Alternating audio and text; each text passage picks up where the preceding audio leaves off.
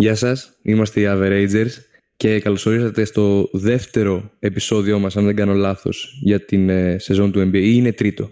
Μπορεί να είναι τρίτο. Είμαι ο Μπίλκα και σήμερα έχω μαζί μου άλλους τρεις από τους ε, συμπαρουσιαστές μου. Είμαι με τον ε, Σουάιπα, Γεια σας και από μένα. τον Δόκτωρα Αλφα Γεια σας και από μένα για πρώτη φορά στο φετινό podcast για NBA. Μας θυμήθηκε και έχουμε και μαζί μας τον Ανταό σταθερός πελάτης. Καλησπέρα. Ακούγομαι καλύτερα αυτή τη φορά. Σε ακούμε όλοι μας. Λοιπόν, σήμερα διανύσαμε την ε, δεύτερη εβδομάδα του NBA, όχι σήμερα, και όπως στο προηγούμενο επεισόδιο μιλήσαμε για την πρώτη εβδομάδα, σήμερα θα κάνουμε μια ανασκόπηση της δεύτερης, θα πούμε και κάποια θέματα που μπορεί να προκύψουν από τη συζήτηση. Ας ξεκινήσουμε με τον Dallas, όχι εντάξει. Ε, ας πούμε, ο Νταό μου μας έλεγε πριν θέλει να μας πει πράγματα για την Ατλάντα, για το τι έχει κάνει. Οπότε πιστεύω ότι καλό θα ήταν να ξεκινήσουμε από αυτόν, που σήμερα για να πούμε και λίγο το ημερομηνιακό κομμάτι, ε, ηχογραφούμε 7 Νοεμβρίου, που μόλις δυστυχώς η Ατλάντα έχει χάσει από τους ε, Thunder.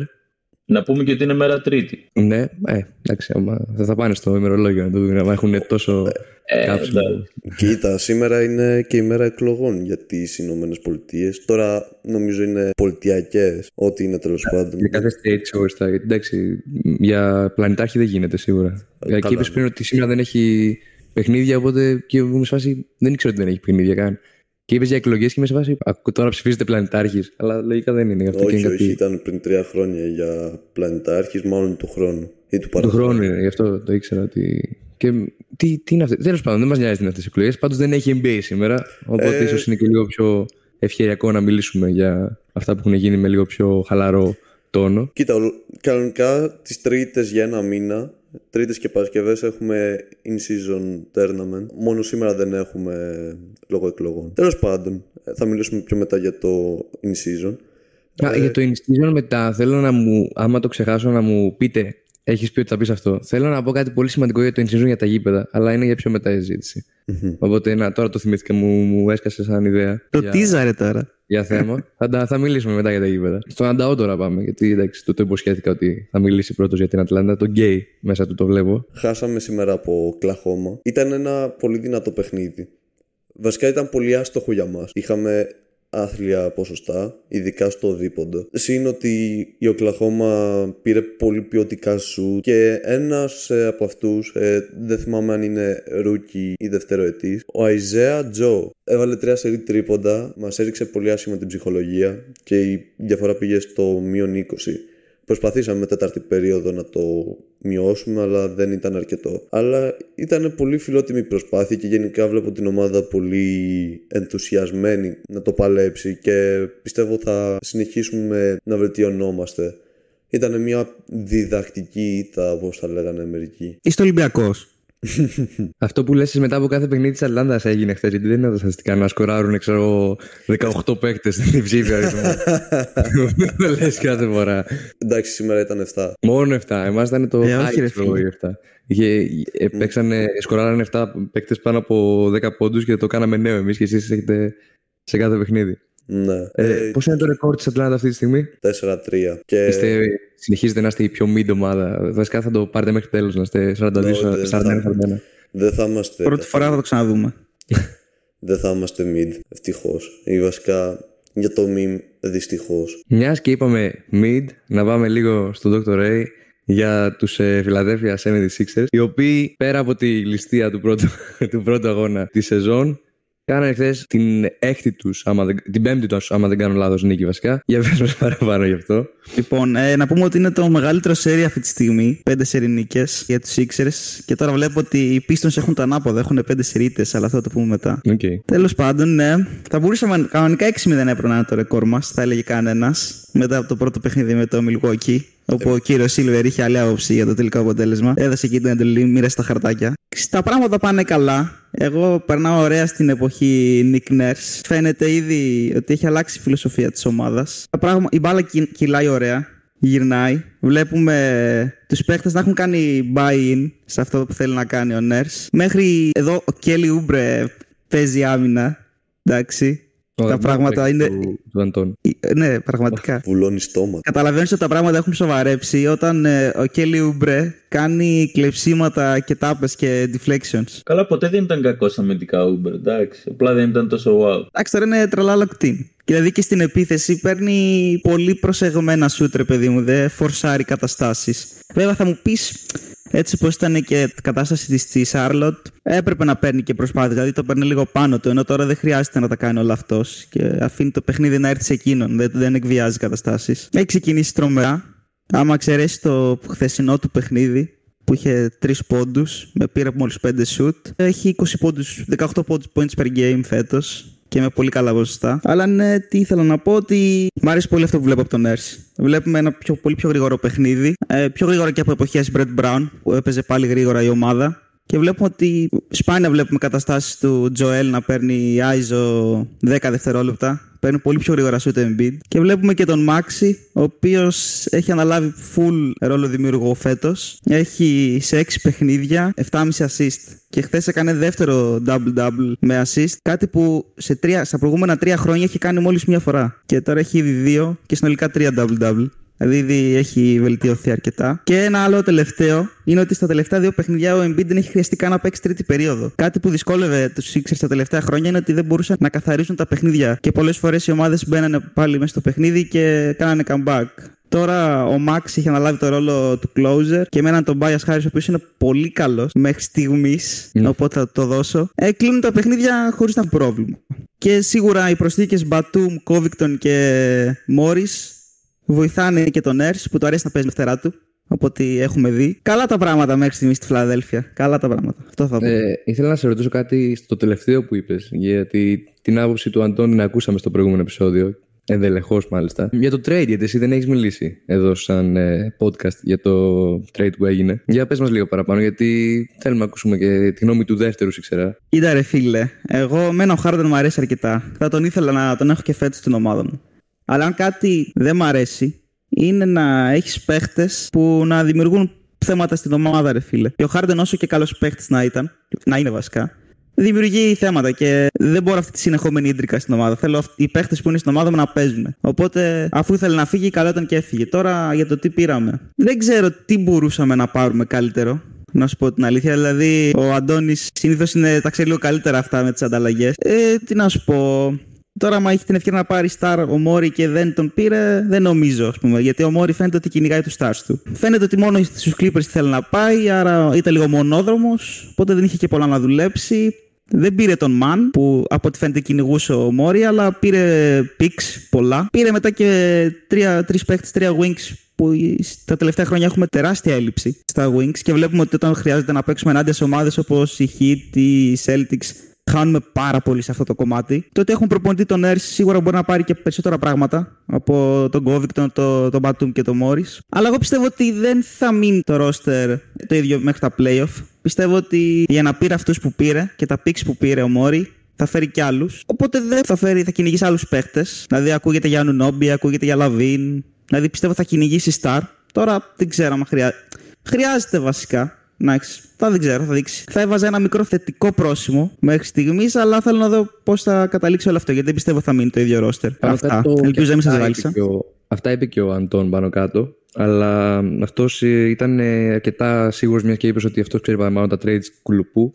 Αυτός είπε ότι δεν γίνονταν να πάρετε κάτι παραπάνω από αυτά που πήρατε και ότι σίγουρα αυτός πιστεύει θα τους διώξετε τουλάχιστον τους δύο από τους τρεις για κάτι πριν το trade deadline.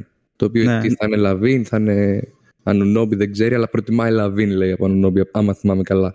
Άμα κάνω Ναι, λάθος, όντως, μπορεί να με όντως. διαψεύσει ο, ο Ανταό, άμα κάνω λάθος. Ε, κάτι. για τους ε, Clippers, επειδή το πιάσαμε λίγο να μας πεις και εσύ, γιατί που έλειπες στο προηγούμενο, γιατί το πιάσαμε για το πώς θα είναι το format στους ε, Clippers τους ίδιους, γιατί μίλησες για την πλευρά της Φιλαδέλφια. Πώς νιώθεις ότι θα είναι αυτή η τετράδα, με ένα, μια σύντομη ενημέρωση, ας πούμε. Τι να σου πω, γιατί έχουν μαζευτεί πολύ περίεργοι τύποι, ρε φίλε, μέσα σε μια ομάδα. Ναι. Και οι τρεις από αυτούς θέλουν.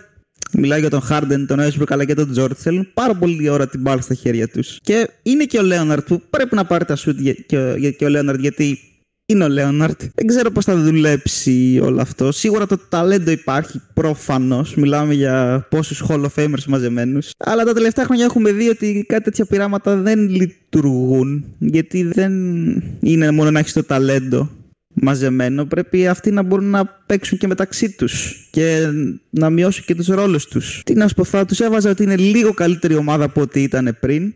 Αλλά για μένα, τουλάχιστον μέχρι να δω ακόμα να δω περισσότερα παιχνίδια, γιατί έχουμε δει μόλις ένα παιχνίδι τους, το οποίο χάσανε κιόλας. Δεν ξέρω, θα του λίγο παραπάνω. Θα τους έβαζα ότι είναι λίγο καλύτερη ομάδα, αλλά δεν ξέρω αν μπορώ να πω εντάξει, βρήκαμε τον νέο πρωταθλητή. Άρα ουσιαστικά και στις δύο ομάδες βάζεις ένα συν με έστω μικρό, με κάποια ερωτηματικά. Ναι, γιατί και οι δύο ομάδες βρισκόντουσαν σε ένα τέλμα. Δεν, δεν μπορούσαν να πάνε ούτε πίσω ούτε μπροστά. Είχαν μείνει σε μια στασιμότητα, οπότε έπρεπε κάτι να κάνουν και πιστεύω ότι ήταν καλό και για τις δύο ομάδες, τουλάχιστον μέχρι στιγμής. Να φέρω λίγο και τον ε, Σουάιμπα στη συζήτηση, ο οποίος ούτε ήταν ε, και αυτός στο προηγούμενο επεισόδιο. Και αυτός με λίγα λόγια θα ήθελα να μου πει πάνω κάτω δεν ξέρω την άποψή του, γιατί okay, ναι, μιλάμε μετά στα chat school που. Αλλά να μας πει και αυτός λίγο την άποψή του και για τους Sixers και για το Clippers trade, έτσι να το βγάλουμε λίγο από τη μέση. Ναι, ναι. Κοίτα, εμένα παικτικά καθαρά δεν μου αρέσουν τα ανταλλάγματα που πήραν ε, οι Sixers και Οκ, okay, κάτι που μου αρέσει αυτό το trade είναι ότι ο Μάξι θα έχει μεγαλύτερες αρμοδιότητες φέτος για πρώτη φορά στην καριέρα ότι νομίζω θα είναι clear cut το νούμερο 2 της ομάδας. Και αυτό πιστεύω θα βοηθήσει τους Sixers και μελλοντικά. Γιατί άμα έμενε άλλες 2-3 χρονιές νούμερο 3 στην επίθεση, μπορεί να έμενε πίσω η εξέλιξή του. Τώρα, άμα θελήσουν, ας πούμε, μέχρι την trade deadline να ανταλλάξουν αυτούς τους παίκτες, αν όχι όλους έστω κάποιους για να φέρουν κάποιον άλλον, μου αρέσει. Δηλαδή είναι έξυπνο γιατί έτσι κι αλλιώς ο Χάρντεν δεν ήθελε να μείνει στη Φιλαδέλφια και το έχει κάνει γνωστό. Τώρα τα picks εμένα, όσο είναι ο Τζόελ Embiid στην ομάδα μου είναι αδιάφορα γιατί είμαι σίγουρος ότι δεν θα χρησιμοποιηθούν ιδιαίτερα μέχρι και να τα επιλέξουν αυτοί. Δηλαδή, πες ότι πάνε τα picks στην ε, Φιλαδέλφια, ε, δεν νομίζω ότι θα πάρουν τρελό χρόνο άμα είναι ακόμα ο Τζόελ Embiid στο roster της ομάδας. Τώρα από πλευράς Clippers ε, είναι πολύ ντεμή-ντεμή. Απ' τη μία είπα στο μυαλό μου τουλάχιστον ότι ένα θετικό είναι ότι είναι ψηλό next man up η κατάσταση τύπου άντε θα τραυματιστεί ο ένας αλλά τουλάχιστον τώρα θα υπάρχει και ένας ακόμα στα για να σώζει λίγο την κατάσταση. Απ' την άλλη δεν ξέρω είναι ένα στενάχωρο πείραμα όλα αυτούς τους Clippers αν και καταφέραν ας πούμε μία φορά να πάνε τελικούς περιφέρειας που δεν το είχαν ξανακαταφέρει σαν franchise, είναι λίγο άτυχο όλο το πέρασμα αυτό από Καουάι, George κτλ. Εγώ θέλω να τους δω να πετυχαίνουν, αλλά δεν τους πιστεύω ιδιαίτερα. Τους πιστεύεις ναι. παραπάνω ή λιγότερο από ό,τι πριν; Λίγο παραπάνω, αλλά δεν νομίζω τώρα να κάνουν και κάνα deep run. Αυτό εννοώ. Okay, είναι, σίγουρα υπάρχει και το θέμα υγείας σε αυτήν την ομάδα, αλλά χάσανε και το βάθος τους σίγουρα κάποιο από αυτό με αυτούς τους τρεις παίκτες που διώξανε. Νομίζω το εξαντλήσαμε λίγο ξανά το θέμα του trade. Θα δούμε πώς θα γίνει. Να πω κάτι τελευταίο. Για πες. Το μόνο που θα ήθελα να πω είναι ότι όντως αυτό που είπε ο Σουάιπα, που λέει αναρωτιέμαι για τα picks, τα picks πιστεύω ότι τα κυνήγησε ο Μόρι εφόσον δεν μπορούσε να πάρει το man για να κάνει μελλοντικές ανταλλαγές. Όντως δεν πιστεύω ότι θα χρησιμοποιούν στο μέλλον. Μόνο για ανταλλαγές ναι, τα πήρε. Αυτό. Ναι. Αυτό είπε ουσιαστικά και σου είπα ότι τον βλέπει, βλέπει ανταλλαγή κι αυτός. Και ναι. είναι μια αναμενόμενη αλλαγή, ανταλλαγή που περιμένουν αρκετοί μέχρι το deadline. Τέλος πάντων, πάμε λίγο σε κάτι πιο επίκαιρο το οποίο άρχισε αυτή τη βδομάδα που μας πέρασε. Το in mid-season tournament ή in season, νομίζω in season είναι. Και τα γήπεδά του, το οποίο ήθελα να δείξω από πριν. Αρχικά δεν θα πάμε στα γήπεδα. Θέλω να μου πει ο καθένας σας λίγο το, την άποψή για το όλο μοντέλο, για την προσθήκη αυτού του καινούριου τουρνουά που έρχεται λίγο να βγάλει την ατονία από τα 82 παιχνίδια της regular, την ασταμάτητη, στην οποία ομάδες ξεκουράζουν παίχτες, ε, δεν τους νοιάζουν τόσο κάποια συγκεκριμένα παιχνίδια. Και θα ήθελα ο Ανταόνα αρχικά να μου πει πώς βλέπει αυτή την ε, αναλαμπή που έχει γίνει μέχρι τώρα. Θεωρώ ότι είναι απαραίτητη αυτή η κίνηση που έκανε το NBA τουλάχιστον να βλέπουμε κάποια ανταγωνιστικά παιχνίδια να προσπαθούν και ομάδες οι οποίες δεν κυνηγούν κάτι συγκεκριμένο πέραν από το πρώτο pick άσχετα με το αν τυπικά απαγορεύεται ναι, okay. θεωρώ ότι θα δώσει και ένα κίνητρο τουλάχιστον να, να δούμε κάτι πιο ανταγωνιστικό να υπάρχει ένα νόημα τουλάχιστον για ομάδες που δεν είναι τόσο συχνά στο φόντο του να κατακτήσουν ένα πρωτάθλημα έστω ας είναι αυτό το κύπελο. Ε, αυτό θεωρώ ότι, ε, ότι χρειάζεται, μιας και μετράει και στα παιχνίδια της regular. Θα παίξουν κανονικά 82 ναι. παιχνίδια, απλά με έναν λίγο παραπάνω ανταγωνισμό. Ωραία, εσύ, Dr. Ray, πώς το βλέπεις; Η άποψή μου δεν είναι πολύ διαφορετική από του Αντάο. Γενικά, άμα υπάρχει ένας τρόπος να γίνει λίγο πιο ενδιαφέρουσα η regular season, εγώ είμαι ο Λίν. Και φάση θα έχει να δούμε νέους πρωταγωνιστές, ρε φίλε, και, και εκπλήξεις. Γιατί θα γίνουν εκπλήξεις, γιατί οι ομάδες που κυνηγάνε το πρωτάθλημα δεν πιστεύω ότι θα πάνε τόσο σοβαρά σε αυτό το τουρνουά. Οπότε μπορούμε να δούμε Hornets νικητές in season tournament. Μετά από το τρόπο που πήρανε με το γουρούνι. θα βάλουν κι άλλα τώρα. Ε, για να κλείσω εγώ τη γνώμη μου, το θεωρώ μια πολύ φαν προστίκη και θα είμαι excited για το πώς θα, κατα... θα καταλήξει. Ναι, ουσιαστικά εμένα το ερώτημά μου είναι άμα όντως το κάνει πιο, την κάνει πιο ενδιαφέρουσα τη regular και ίσως ένα παράλληλο ερώτημά μου είναι γιατί να γίνεται τόσο νωρίς. Όχι απαραίτητα ότι με χαλάει που γίνεται τώρα, αλλά ίσως θα έπρεπε να το κάνουν λίγο πιο μετά. Δεν ξέρω που θα έχουν. Οι ομάδες θα έχουν ουσιαστικά δεθεί παραπάνω, δεν ξέρω. Σου Μένα μου αρέσει σαν ιδέα και βασικά πιστεύω ότι από τη στιγμή που τα παιχνίδια του in-season tournament μετράνε στο ρεκόρ της regular season, οι ομάδες που θέλουν να κάνουν καλή σεζόν και για seeding στη regular και για τα playoff δεν έχουν περιθώριος πούμε, να πούνε «Α, τα τέσσερα συγκεκριμένα παιχνίδια των ομίλων όλα θα τα σνομπάρουμε. Γιατί στο τέλος της μέρας είναι τέσσερα παιχνίδια. Δεν είναι ένα ή δύο παιχνίδια. Οπότε πιστεύω ότι και οι Celtics και οι Nuggets και όλες αυτές οι ομάδες θα τα αντιμετωπίσουν πάνω κάτω ακριβώς με τον ίδιο τρόπο που αντιμετωπίζουν όλα τα παιχνίδια. Επίσης, εμένα μου αρέσει πάρα πολύ σαν ιδέα γιατί ποτέ νομίζω ότι στα χρονικά πέρα από κάτι παιχνίδια σε κάτι Παρίσια και σε κάτι ευρωπαϊκές πόλεις στη Ρώμη, ας πούμε πιο παλιά, Νομίζω ότι ποτέ δεν είχαμε δει αγώνες σε δεύτερο γήπεδο και πόσο μάλλον με τόσο μεγάλα stakes. Εντάξει, μεγάλα stakes, δεν είναι το πρωτάθλημα, αλλά στο τέλος μέρας είναι κάτι σαν κύπελο. Εμένα μου αρέσει αυτό. Γενικά ανυπομονώ να δω πώς θα πάει. Αλλά και γι' αυτό που ρωτάς για, το, για ποιο λόγο γίνεται τόσο νωρί το in-season tournament, ίσως έτσι ώστε κάποιες ομάδες που ίσως να το κάνουν λίγο πιο target να, να καούν από τώρα. Να καούν. Μπορεί να ακούγεται υπερβολικό το καούν, αλλά θέλω να πω να, να τα δώσουν όλα από τώρα. Να μην μπουν, εντάξει, είναι πολύ νωρίς σεζόν και γι' αυτό δεν μας νοιάζει. Αυτό. Ναι, ουσιαστικά ποιο είναι το κίνητρο μιας ομάδας εκτός από το να κερδίσει και να έχει καλύτερο ρεκόρ στη regular αφού τα παιχνίδια μετράνε μαζί να πάει και να κερδίσει αυτό το τουρνουά; Αυτό δεν καταλαβαίνω εγώ, αν μπορεί να μου εξηγήσει κάποιος. Α, κοίτα. Α πούμε, ειδικά τώρα που είναι η πρώτη χρονιά που γίνεται το τουρνουά, ε, πολλοί παίκτες μπορούν να το δουν σαν πολλοί παίκτες. Τύπου stars που δεν έχουν εδρεωθεί στην ελίτ ακόμα, όπως ο SGA, ο Fox, ο Edwards, όλοι αυτοί πιστεύω ότι το βλέπουν σαν μια ευκαιρία ας πούμε, να κάνουν ένα breakout τουρνουά. Και ας πούμε, πες ότι βγαίνει MVP στο πρώτο in-season tournament. Εντάξει, δεν είναι τόσο τρελό. Αλλά στο τέλος της μέρας είναι κάτι στο. Πώς το λένε, στο παλμαρέ. Κατάλαβες. Confidence booster, παιδί μου, για άλλα. Όχι, θέλω να πω είναι σαν ε, στα career achievements, κάτι τέτοιο. Ε, δεν νομίζω να το πάρουν και πολύ σοβαρά. Τουλάχιστον θα, θα το δείξει ο χρόνος αυτό, αλλά δεν νομίζω κανείς να πει Α, ξέρεις τι, συγκρίνουμε αυτούς τους δύο παίκτες. Αλλά εντάξει, μπορεί να είναι πολύ κοντά. Αυτός είχε βγει όμως MVP στο in-season tournament. Δεν ξέρω. Ε, όχι, εντάξει, δεν θα είναι και τόσο game changing, αλλά άμα ας πούμε με βάλει στα ημιτελικά 50 και στο τελικό 48, ε, δεν θα είναι και αδιάφορο. Φίλε, δεν θα σου μείνει λίγο στη μνήμη, ας πούμε. Οκ, okay, σαν κάτι σαν Bubble MVP, δεν ξέρω. Ε, εντάξει, περίπου. Ωραία. Ε, να πω λίγο κάτι που θέλω για τα γήπεδα. Νιώθω ότι τα έχουμε κάνει τρελά ε, στο πρακτικό κομμάτι τουλάχιστον. Γιατί όλοι okay, μιλάμε για το πόσο όμορφα είναι σαν ε, εικόνα και όπως μιλάμε για τις στολές ή κάτι τέτοιο. Τα έχουμε κάνει πολύ over value. Δηλαδή, θα τα εξηγήσω. Και μετά πείτε ό,τι θέλετε και κράξτε με. Δεν θα ήθελα σε κανένα σύμπαν να μείνουν αυτά τα γήπεδα για όλα. Για... Γιατί τα λέμε, Ω, τι ωραία γήπεδα που είναι και τέτοια και γαμάνε και κοίτα το σχέδιο εκεί πέρα. Μέσα στο παιχνίδι δεν ξέρω πώς νιώθουν οι παίκτες. Δεν μπορώ να το κρίνω αυτό. Εγώ, σαν viewer, κουράζεται το μάτι μου, ρε φίλε. Πώς να το πω. Νιώθω ότι είναι στο 2K και έχω φτιάξει το δικό μου γήπεδο, έχω ζωγραφίσει μια βλακία και την έχω βάλει ως γήπεδο της ομάδας μου. Δεν ξέρω. Θέλω πολύ να ακούσω τι πιστεύετε, γιατί νομίζω δεν το έχουμε συζητήσει και τόσο πολύ και ομαδικέ και αυτά. Κοίτα, εγώ πιστεύω ότι από τη στιγμή που είναι δύο από τα 41 παιχνίδια της κάθε ομάδας, δεν βλάπτουν κανέναν. Ρε, ναι, Τώρα ήταν... σε αυτό ναι. μακάρι και να μείνουν και έτσι για πάντα, ξέρω εγώ, για το in season, να παίζουμε να είναι ένα θεματικό που το πολύ να παίξει πόσα είναι, το, το max μπορεί να παίξει τη σεζόν. Αν μου πας και τελικό. Να είναι 4-5, δεν θυμάμαι. Ναι. Οπότε δεν με πολύ νοιάζει. Αλλά λέω, γιατί πολλοί το έχω ακούσει που λένε ότι μακάρι να, έχει, να ήταν πάντα έτσι τα γήπεδα του NBA και τέτοια. Για πες. Άμα ήταν μόνιμο, ούτε εμένα θα μου άρεσε. Μου αρέσει σαν ιδέα για λίγα παιχνίδια. Στο μάτι εμένα δεν μου φάνηκαν τόσο κουραστικά. Μόνο ένα συγκεκριμένο γήπεδο μου φάνηκε εξαντλητικό. Τον Pacers. Τον δηλαδή, Pacers, ναι. Δεν γίνεται να δει αγώνα εκεί πέρα. Θέλει προσπάθεια. Ναι. Όλα τα άλλα ήταν πολύ πιο κομπλέ, θεωρώ στο μάτι. Με εμά είχε και ένα πολύ βαθύ μπλε, ρε παιδί μου. Ξέρω, χανόμουν μετά. Δεν ξέρω. Και το δικό σας, η κάθε ομάδα, ξέρω εγώ, από εσάς τους τρεις, δεν ξέρω πώς σας φάνηκε η προσωπική εμπειρία που είδατε το παιχνίδι. Εμείς δεν έχουμε παίξει ακόμα. Ναι.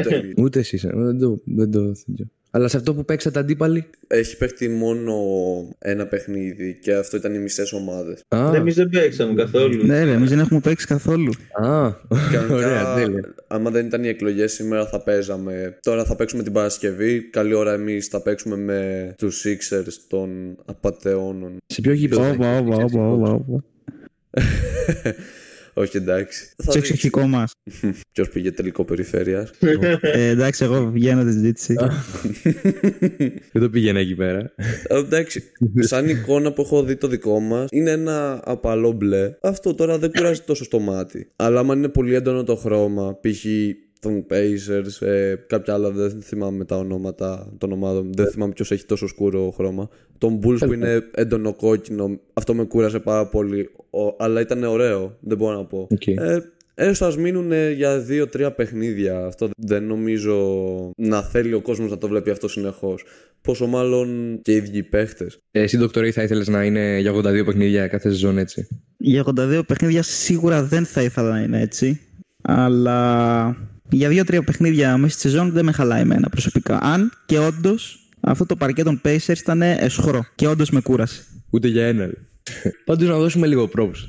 Γιατί όλο εντάξει, μην κράζω συνέχεια στο NBA που έκανε προσπάθεια, κάνει και καινούργια γήπεδα και όλα αυτά. Και γενικά φαίνεται ότι προσπαθεί πάρα πολύ να το προμοτάρει ως κάποιο big deal αυτό το τουρνουά. Θα δούμε πώς θα πάει βέβαια. Και αυτό εγώ έχω ένα θέμα με το κίνητρο λίγο που οκ, δεν το πλασάρουν και ως κάτι next big thing.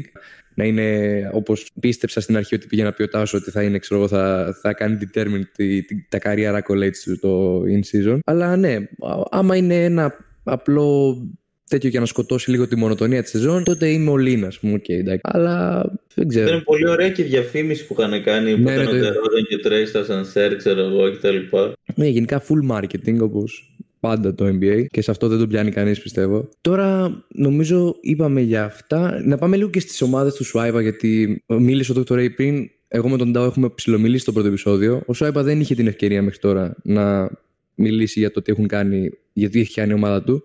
Οπότε, πώς τους βλέπεις του Hornets. που- Ωχ, εντάξει. Ο Λαμέλο τώρα θα αυταρνίζεται για κανένα δύο ώρο. Ναι, αλλά η- η πρόσφατη μνήμη από το Λαμέλο δεν είναι τόσο κακή. Ναι, δεν μου άρεσε που έβαλες πληθυντικό οι ομάδες του Swipe. Η ομάδα, η ομάδα, συγγνώμη. Οκ, όχι ότι δεν θα πω και για τους Kings, εντάξει, μην, μην απατώμαστε τώρα. Εν τω μεταξύ, δεν, ήξερα- δεν ήταν κάποιος subliminal αυτό. Αν και πώς θα μπορούσα να το κάνω. Είπα οι ομάδες γιατί σκεφτόμουν ότι δεν έχει μιλήσει το Μάικι. Αλλά τέλος πάντων, Ναι. ο Μάικι υπηρετεί την, πα- την πατρίδα αυτή τη στιγμή. Ε. Οπότε πιστεύω ότι τον καλύπτω εγώ στο θέμα των Mavericks. Είναι ο Ben Ε, Simmons. ε, αυτό. Λοιπόν, ναι, ε, οι Hornets θεωρώ ότι θα μπορούσαν να έχουν ξεκινήσει πολύ καλύτερα. Είχαν ένα θεωρητικά εύκολο πρόγραμμα, τουλάχιστον στα πρώτα τέσσερα μάτς και για κάποιο λόγο πήραμε το πιο δύσκολο από τα τέσσερα.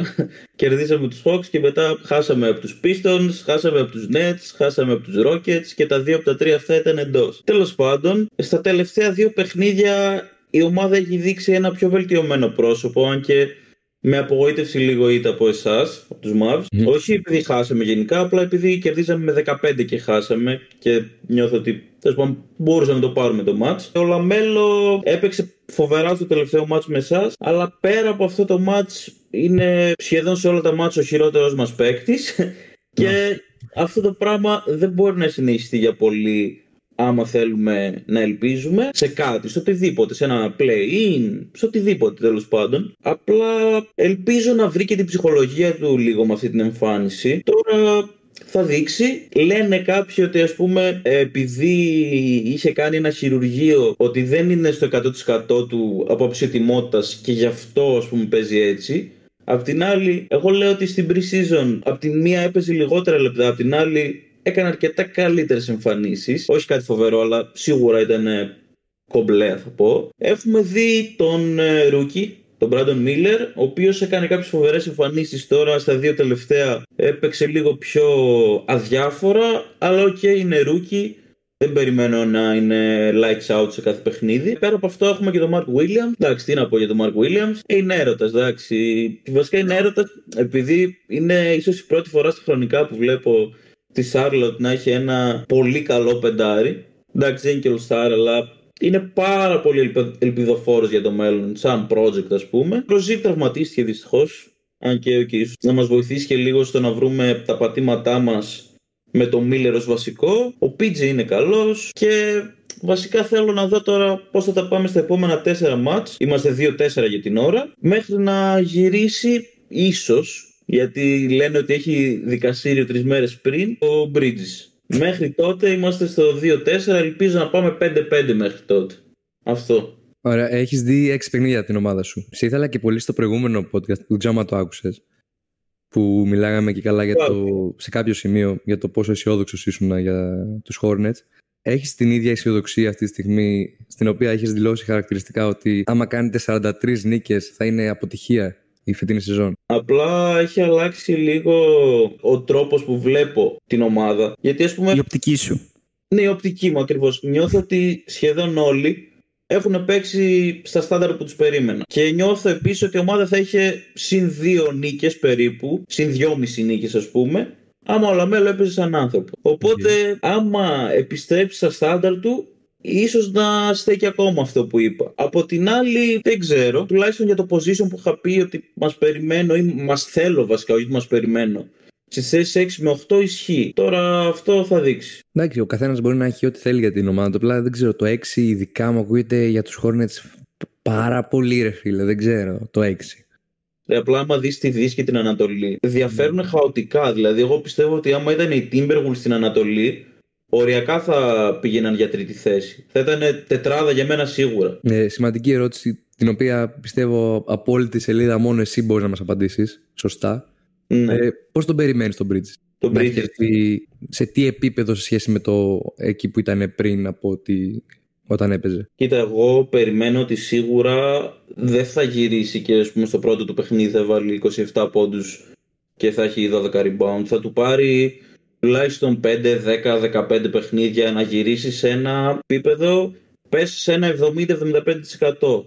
Τώρα μπορεί αυτό που λέω να είναι και λίγο, μπορεί να τον πάρει ακόμα περισσότερο γιατί παρόλο που παίζει, δηλαδή κάνει προπονήσεις το ένα το άλλο, μπορεί ότι ξέρεις τι 1,5 χρόνο μακριά από μάτς και τα λοιπά να τον έχουν επηρεάσει. Σίγουρα φυσικά τον έχουν επηρεάσει, απλά δεν ξέρω το πόσο. Και μένει να δούμε. Ελπίζω να τον πάρει όσο το δυνατόν λιγότερο γίνεται. Ε, εσύ που παρακολουθείς αρκετά Twitter εννοείται της ομάδας Κουλουπού, ε, ο Bridges 1,5 χρόνο είχε επαφή με τον μπάσκετ, τουλάχιστον από ό,τι ακουγόταν, ή δεν ξέρω, ρε φιλέ. Ενώ επαφή σε επαγγελματικά επίπεδα προπόνησης. Κοίτα, την πρώτη χρονιά έκανε προπονήσεις απλά όχι με την ομάδα. Έκανε κυρίως μόνος του με κανέναν προπονητή κτλ. Οπότε δεν ξέρω ακριβώς τώρα. Στο τελευταίο διάστημα είναι πολύ πιο ενεργός. Είναι και σε όλες τις προπονήσεις της ομάδας. Απλά δεν επιτρέπεται να είναι κοντά στα κτίρια που παίζει η ομάδα δύο ώρες πριν και μετά το match. Απλά επειδή έχω δει και φωτογραφίες και τα λοιπά, νιώθω ότι έχει πάρει κάποια κιλά. Θα δούμε όμως. Εντάξει, είναι επαγγελματίες αθλητές. Αυτά θα χαθούν γρήγορα, ρε παιδί μου. Ναι. Λίγα τα, τα reps θέλει και πρώτα παιχνίδια και θα μπει in shape. Και πόσα παιχνίδια είναι που δεν θα παίξει σίγουρα ο Bridges? Σίγουρα είναι 10. Έχει, τα 6 έχουν περάσει ήδη. Άρα μένουν 4 και τουλάχιστον από όσο ξέρουμε τώρα γυρνάει. Γιατί μετά, όχι μετά, λίγο πριν λένε ότι υπάρχει ένα ακόμη δικαστήριο, αλλά βάσει αυτών που ακούω στις δηλώσεις του Clifford και τα λοιπά, τον υπολογίζουν στην ομάδα. Οπότε, ναι. Εντάξει, εμείς δεν θα σχολιάσουμε τώρα προφανώς ε, την προσωπική του ζωή. Το NBA πήρε μια απόφαση να τον βάλει ξανά μέσα. Αυτό δεν μας πολύ πέφτει λόγος, είτε είναι η ομάδα μας είτε όχι, αυτό έγινε. Η άποψή μας δεν έχει και πολύ, πολύ σημασία πάνω στο συγκεκριμένο θέμα. Να κάνω μια ερώτηση στον Dr. A και στο Swipe που έγινε και στο προηγούμενο επεισόδιο. Τώρα δεν ξέρω πώς το έχετε προετοιμάσει ή όχι. Oh. Είχαμε ένα section ε, το οποίο ποιες είναι οι εκπλήξεις σας ε, μέχρι τώρα στη σεζόν και ίσως να έχετε διαμορφώσει και καλύτερη άποψη από ότι εμείς στο προηγούμενο που ήταν μόνο μία εβδομάδα δείγματα και ποια είναι η απογοήτευση σε σχέση με αυτό που περιμένατε. Μέχρι τώρα τουλάχιστον, γιατί okay, και δύο εβδομάδες μπορεί να είναι παραπάνω από μία, αλλά δεν είναι κάποιο σημαντικό δείγμα. Α ξεκινήσουμε με το Dr. Ray. Ε, Μιλάς για ομάδες ή και για παίχτες και απ' όλα. Ε, κοίτα, στο προηγούμενο επεισόδιο ήταν ομάδες. Άμα έχεις κάποια έκπληξη ή απογοήτευση από παίχτη, μπορείς και εσύ και ο Σουάιπα να τη βάλετε απογοήτευση, όχι απαραίτητα απογοήτευση ρε παιδί μου. Περίμενα να παίζει καλύτερα το Milwaukee. Ήξερα ότι θέλει χρόνο μεν, αλλά δεν ξέρω, κάτι με χαλάει στο μπάσκετ που παίζουν. Δηλαδή φαίνεται ότι άμυνα δεν υπάρχει. Και λίγο Λίλαρντ με τον Γιάννη περίμενα πολύ καλή τυχαία μεταξύ τους, αλλά είναι στην αρχή. Δεν ξέρω μια μικρή απογοήτευση. Αν και εντάξει έχουν 4-2, οπότε δεν ξέρω κατά πόσο είναι απογοήτευση. γιατί με έχετε πιάσει λίγο προετοίμαστο τώρα. Να βοηθήσω λίγο πάνω σε αυτό που πες πριν για τους επαγγελματίες παίκτες είναι θα το βρούνε. Το πιστεύεις αυτό, καλά, σίγουρα το πιστεύουμε όλοι για το Γιάννης Λίλαρντ, ή έχεις και μία πισινή που κρατάς ότι ξέρεις τι, ok, okay, ωραία αυτά που λέγαμε πριν ξεκινήσει η σεζόν, ποιος σταματάει και τέτοια. Αλλά ε, χάσανε άκου, έναν άκου, πολύ άκου, σημαντικό παίκτη που φαίνεται. Ναι. Θα το βρούνε. Κοίτα, μπορεί να ήθελα να, να ξεκινήσουν καλύτερα πότε έχουν παίξει. Αν και ξαναλέω, έχουν πάρει τις νίκες τους ρε παιδί μου, απλά όχι με τόσο πιστικό τρόπο. Μιλάμε για δύο από τους καλύτερους παίκτες όλων των εποχών. Δηλαδή, θα, άμα θέλουν και οι δύο, πιστεύω ότι θα βρεθεί τρόπος και θα ταιριάξουν. Απλά αυτό που με προβληματίζει είναι κατά πόσο θέλουν, ρε παιδί μου. Δηλαδή, όταν έχεις Λίλαρτ και Γιάννη στην ομάδα σου, εγώ κατευθείαν φαντάζομαι αμέτρητα pick and rolls. Και ο Λίλαρτ στην καριέρα του έπαιρνε από τα πιο πολλά pick and roll που παίρνουν, ρε παιδί μου, παίχτες. Ο Γιάννης όμως δεν δίνει τόσα pick and roll και φαίνεται ότι δεν του αρέσει τόσο να παίζει ως ο roller και δεν βοηθάει τόσο έτσι τον Dame. Δηλαδή πέρα από το match ενάντια στους Sixers, τα υπόλοιπα πέντε του Lillard είναι πολύ μέτρια έω κακά για Λίλαρτ. Και ο Γιάννης επίσης δεν, δεν είναι στους αριθμούς του που μας έχει συνηθίσει, ρε παιδί μου. Φαίνεται μέχρι στιγμής ότι ναι, μεν θέλουν να παίζουν μαζί, αλλά δεν προσπαθούν 100% να συμβιβαστεί ο καθένας για να ταιριάξει με τον άλλον. Κάτι που πιστεύω στην πορεία θα λυθεί, οπότε δεν με προβληματίζουν ακόμα όσον αφορά η συνεργασία και το τέριασμα Γιάννης Λίλαρτ. Πιο πολύ με προβληματίζει ότι αυτό που είπες, έφυγε ένας παίχτη κλειδί, ο Holiday, και ακόμα δυσκολεύονται πάρα πολύ να βρουν το, τις αμυντικές ισορροπίες. Γιατί και ο, Λίλαρτ όχι απλά δεν είναι καλός αμυντικός, δεν είναι καν μέτριος, είναι αρκετά κακός ε, αμυντικός. Αλλά εντάξει, θα, θα το δούμε στην πορεία. Το οποίο φαίνεται και αμέσως ε, αντικατοπτρίστηκε στα νούμερα της ε, ομάδας. Ναι, ναι, ναι. Από τις χειρότερες άμυνες το Μιλγό και τη στιγμή, ενώ ήταν από τις καλύτερες. Και αυτό που έχει αλλάξει κυρίως χωρίς να θέλουμε να κοροϊδευόμαστε είναι ο Τζρού, ρε παιδί μου. Και βλέπεις πόσο τεράστιο impact είχε όντως το οποίο ίσως να μην το είχαμε συνειδητοποιήσει τόσο πολύ σε νούμερα, τώρα μας φαίνεται και παραπάνω. Κάποια ε, έκπληξη που ίσως να σου έχει έρθει; Έκπληξη. Εκτός από τους Ντάλλα. Η αλήθεια είναι ότι η Ντάλλα φύγε να βγω. Γιατί δεν είναι. Εγώ σας, και ακόμα σας περιμένω στις πιο χαμηλές θέσεις της Δύσης. Σίγουρα playoff, αλλά δεν περιμένω επειδή να τερματίσετε τριάδα ή τετράδα. Καλά, αυτό δεν νομίζω να γίνει κιόλας. Δηλαδή, δηλαδή έχετε ξεκινήσει πάρα πολύ καλά και σε αυτό ένα από αυτά τα κομμάτια είναι και ο Lively, ο οποίος ε, όταν ας πούμε είδα ότι μπαίνετε στη σεζόν με βασικό center ένα rookie, ρε φίλε, όπως και να το κάνεις, ακούγεται κάπως για ομάδα που θέλει να κυνηγήσει πράγματα. Έχει δείξει ότι παίζει πάρα πολύ καλά. Είστε 6-1, το οποίο είναι τρομερό. Εκπληκτικά παίζει για την ηλικία του. Δηλαδή... Έχετε χάσει μόνο ένα παιχνίδι και αυτό από τους Nuggets. Το οποίο ήταν και κοντά, μάλιστα. Εντάξει, δεν είχατε και το πιο δύσκολο πρόγραμμα τώρα που το βλέπω. Να πεις ναι, κάτι wow. Δηλαδή, δεν είναι, μέχρι στιγμής μόνο μία πολύ σοβαρή ομάδα είναι το, το Denver και το η δεύτερη που κάνατε, παίξατε χθες, αλλά είναι η Magic, ξέρω εγώ, δηλαδή δεν είναι τόσο σοβαρή. Δηλαδή είχατε Spurs, βλέπω Nets, Grizzlies, Bulls. Βέβαια τις καθαρίσετε και αυτό μετράει στη, στη regular, να τις να τις παίρνεις αυτές τις νίκες. Mm-hmm. Ε, αλλά δεν ξέρω, δεν, δεν, πάνω κάτω τις περίμενα λίγο τις ομάδες κάπως έτσι. Τώρα που το κοιτάω, απογοήτευση. Εντάξει, μπορείς να πεις και οι Kings έχουν ξεκινήσει χάλια, αλλά δεν παίζει ο Fox. Έχουν λόγο, ναι. Ναι, ε, αυτό δεν, μέχρι στιγμής δεν έχω μια τόσο μεγάλη απογοήτευση. Δηλαδή και, οι Suns, ρε παιδί μου, που είναι πιο χαμηλά, είχαν και αυτοί πολλούς. Ε, Λείπει ο Booker και ο Bill. Κατάλαβες. Ναι, ναι. Οι Lakers όμως δεν έχουν λόγο να είναι εκεί πέρα που είναι, μιας και τους ανέφερε. Ναι, αυτό τώρα κοιτάω. Αυτό τώρα κοιτάω. Ότι οι Lakers είναι μια απογοήτευση. Ε, αυτό θα έλεγα τώρα, Νταό, για μια βοήθεια σχετικά με αυτό που είπαμε στο προηγούμενο. Εμάς που μας ήταν τουλάχιστον πιο φρέσκο και δεν είχαμε συνηθίσει τόσο πολύ να χάνουν οι Grizzlies, ήταν τεράστια απογοήτευση οι Grizzlies γιατί Ειδικά κάτι που ανέφερα στο προηγούμενο είναι το ότι άμα θυμάστε κι εσείς, ρε παιδί μου, κάθε φορά που έλειπε ο Τζα πέρυσι πρόπερσι, τι λέγαμε; Τα πάνε τέλεια οι Grizzlies χωρίς τον Τζα, δεν τον χρειάζονται, δεν είναι τόσο αποτελεσματικό, ενώ δεν είναι τόσο ναι. κέρια η παρουσία του ρε παιδί μου. Οι Grizzlies, ξέρω εγώ, είναι το 80% κάτι τέτοιο χωρίς να παίζει. Και βλέπουμε τώρα, εντάξει, φύγανε και άλλοι παίκτες και έχουμε και τον Άνταμ που είναι τραυματίας, αλλά χωρίς τον Τζα κάνανε την πρώτη. Η ζωή είναι δύσκολη. Χθες οι Grizzlies. Και θα λείψει και άλλα πόσα είναι. 19. 25 συνολικά παιχνίδια δεν είναι; Αλλά 19. Άμα έχουν παίξει 6. 7 έχουν παίξει. Άρα, άρα 18 παιχνίδια χωρίς τον. Ναι, ναι. Οπότε τους βλέπουμε να τον υποδέχονται τον Τζα με 15ο seed. Ε, θα, μπουν, θα μπουν play-in. Είναι μια ερώτηση αυτή. Έχουν 57 παιχνίδια με τον Τζα. Δεν ξέρω. Κοίτα, και εγώ όταν άκουσα την ερώτηση ήμουν έτοιμος να πω τους Grizzlies. Αλλά πιο πολύ φταίει ότι δεν τους είχα διαβάσει εγώ σαν ε, swipe καθόλου καλά. Γιατί δεν είχα υπολογίσει καθόλου, μα καθόλου, μα καθόλου τον παράγοντα Tyus Jones που Ναι. και ήταν ο καλύτερος backup point guard στη λίγα και πλέον δεν είναι στο Memphis. Μμμ. Ε, και τώρα βλέπετε τι γίνεται. Αφού δεν έχουν τον Τζα, δεν έχουν τον Tyus Jones, ok. έχουν τον Πήρανε Marcus Smart όμως. ναι, ρε παιδί μου, αλλά χαλάει η ισορροπία αμυντικά με βασικά άμυνα σε επίθεση. Είναι Α, πολύ ε, όμορφο πάει ένα εσύ. Dylan Brooks. Είναι πολύ όμορφο. Dylan Brooks. Ε, Swipe, εσύ ε, εκπλήξεις ή μιας και εκτός τους Grizzlies ε, απογοήτευση. Εκτός των Grizzlies απογοήτευση, νομίζω ότι έχετε καλύψει πάνω κάτω. Είπατε λίγο Lakers. Όμως, έκπληξη θα δώσω όχι τόσο βάση ρεκόρ, αλλά βάση εμφανίσεων τους Timberwolves ξεκάθαρα. Δεν περίμενα με τίποτα να παίζουν τέτοια άμυνα. Αν και έχουν το personnel, άμα το σκεφτείτε. Εντάξει, να βλέπεις να έχουν κάτω από 100 points allowed στα 4 από τα 6 παιχνίδια τους και να έχουν τελειώσει τα δύο τελευταία ήττα που υπήρχαν στη Λίγκα από τους Celtics και τους Nuggets δεν το περίμενα. Και παρόλο που με το ρεκόρ τους είναι 4-2 νιώθω ότι τα έχουν πάει πολύ καλύτερα από ό,τι λέει το ρεκόρ τους ρε παιδί μου. Δεν ξέρω αν με πιάνετε. Ναι, ναι. Ναι, κατάλαβα. Ναι. Μία απογοήτευση είναι ο Towns αλλά είναι μόνο αυτός. Άντε και λίγο Conley. Όλοι οι άλλοι, Edwards, McDaniels, ο Γκομπέρ φανταστική άμυνα. Ο Νάζ Ρίντ από τον πάγκο τέλειος. Δηλαδή, εντάξει, πρώτα έξι μάτς είναι. Αλλά early θα πω six man of the year front runner.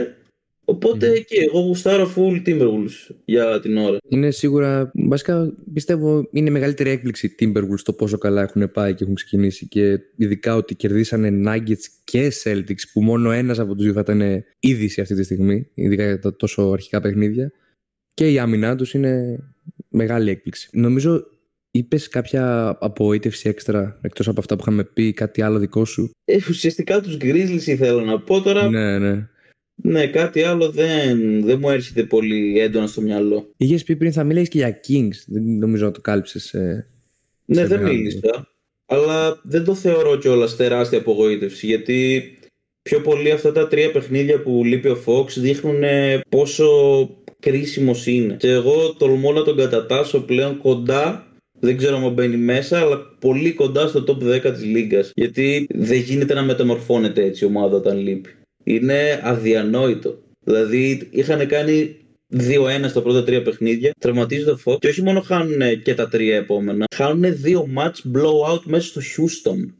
Ε, δηλαδή, Ναι. εντάξει, αυτά τα πράγματα είναι out of this world. Δηλαδή, νομίζω ότι το πιο αισιόδοξο Rockets fan δεν το περίμενε όταν είδε το πρόγραμμα αυτό το πράγμα. Ε, με έχει απογοητεύσει λίγο, αν και πιστεύω ότι θα το βρει. Απλά προσπαθεί να, προσαρ- να προσαρμοστεί στο νέο του ρόλο ο Keegan Murray, επειδή παίρνει περισσότερες προσπάθειες.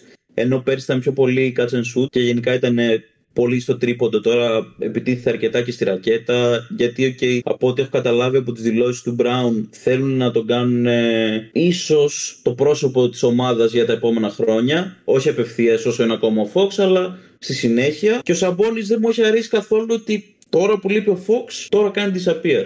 Τώρα, ρε φίλε, θα έπρεπε να κάνεις εσύ το step up. Αλλά, οκ, το παιχνίδι του Σαμπόνις πάντα πάει, ας πούμε, συνδυάζεται βασικά μαζί με τις αποδόσεις των υπόλοιπων. Και όταν δεν παίζουν οι άλλοι καλά, επηρεάζεται και ο ίδιος. Οπότε, ναι. Και ο Davion Mitchell βασικά, ναι, παλαιό να ξεχάσω να το αναφέρω, μου δείχνει ότι δεν έχει πολλά να προσφέρει στην ομάδα, δυστυχώς.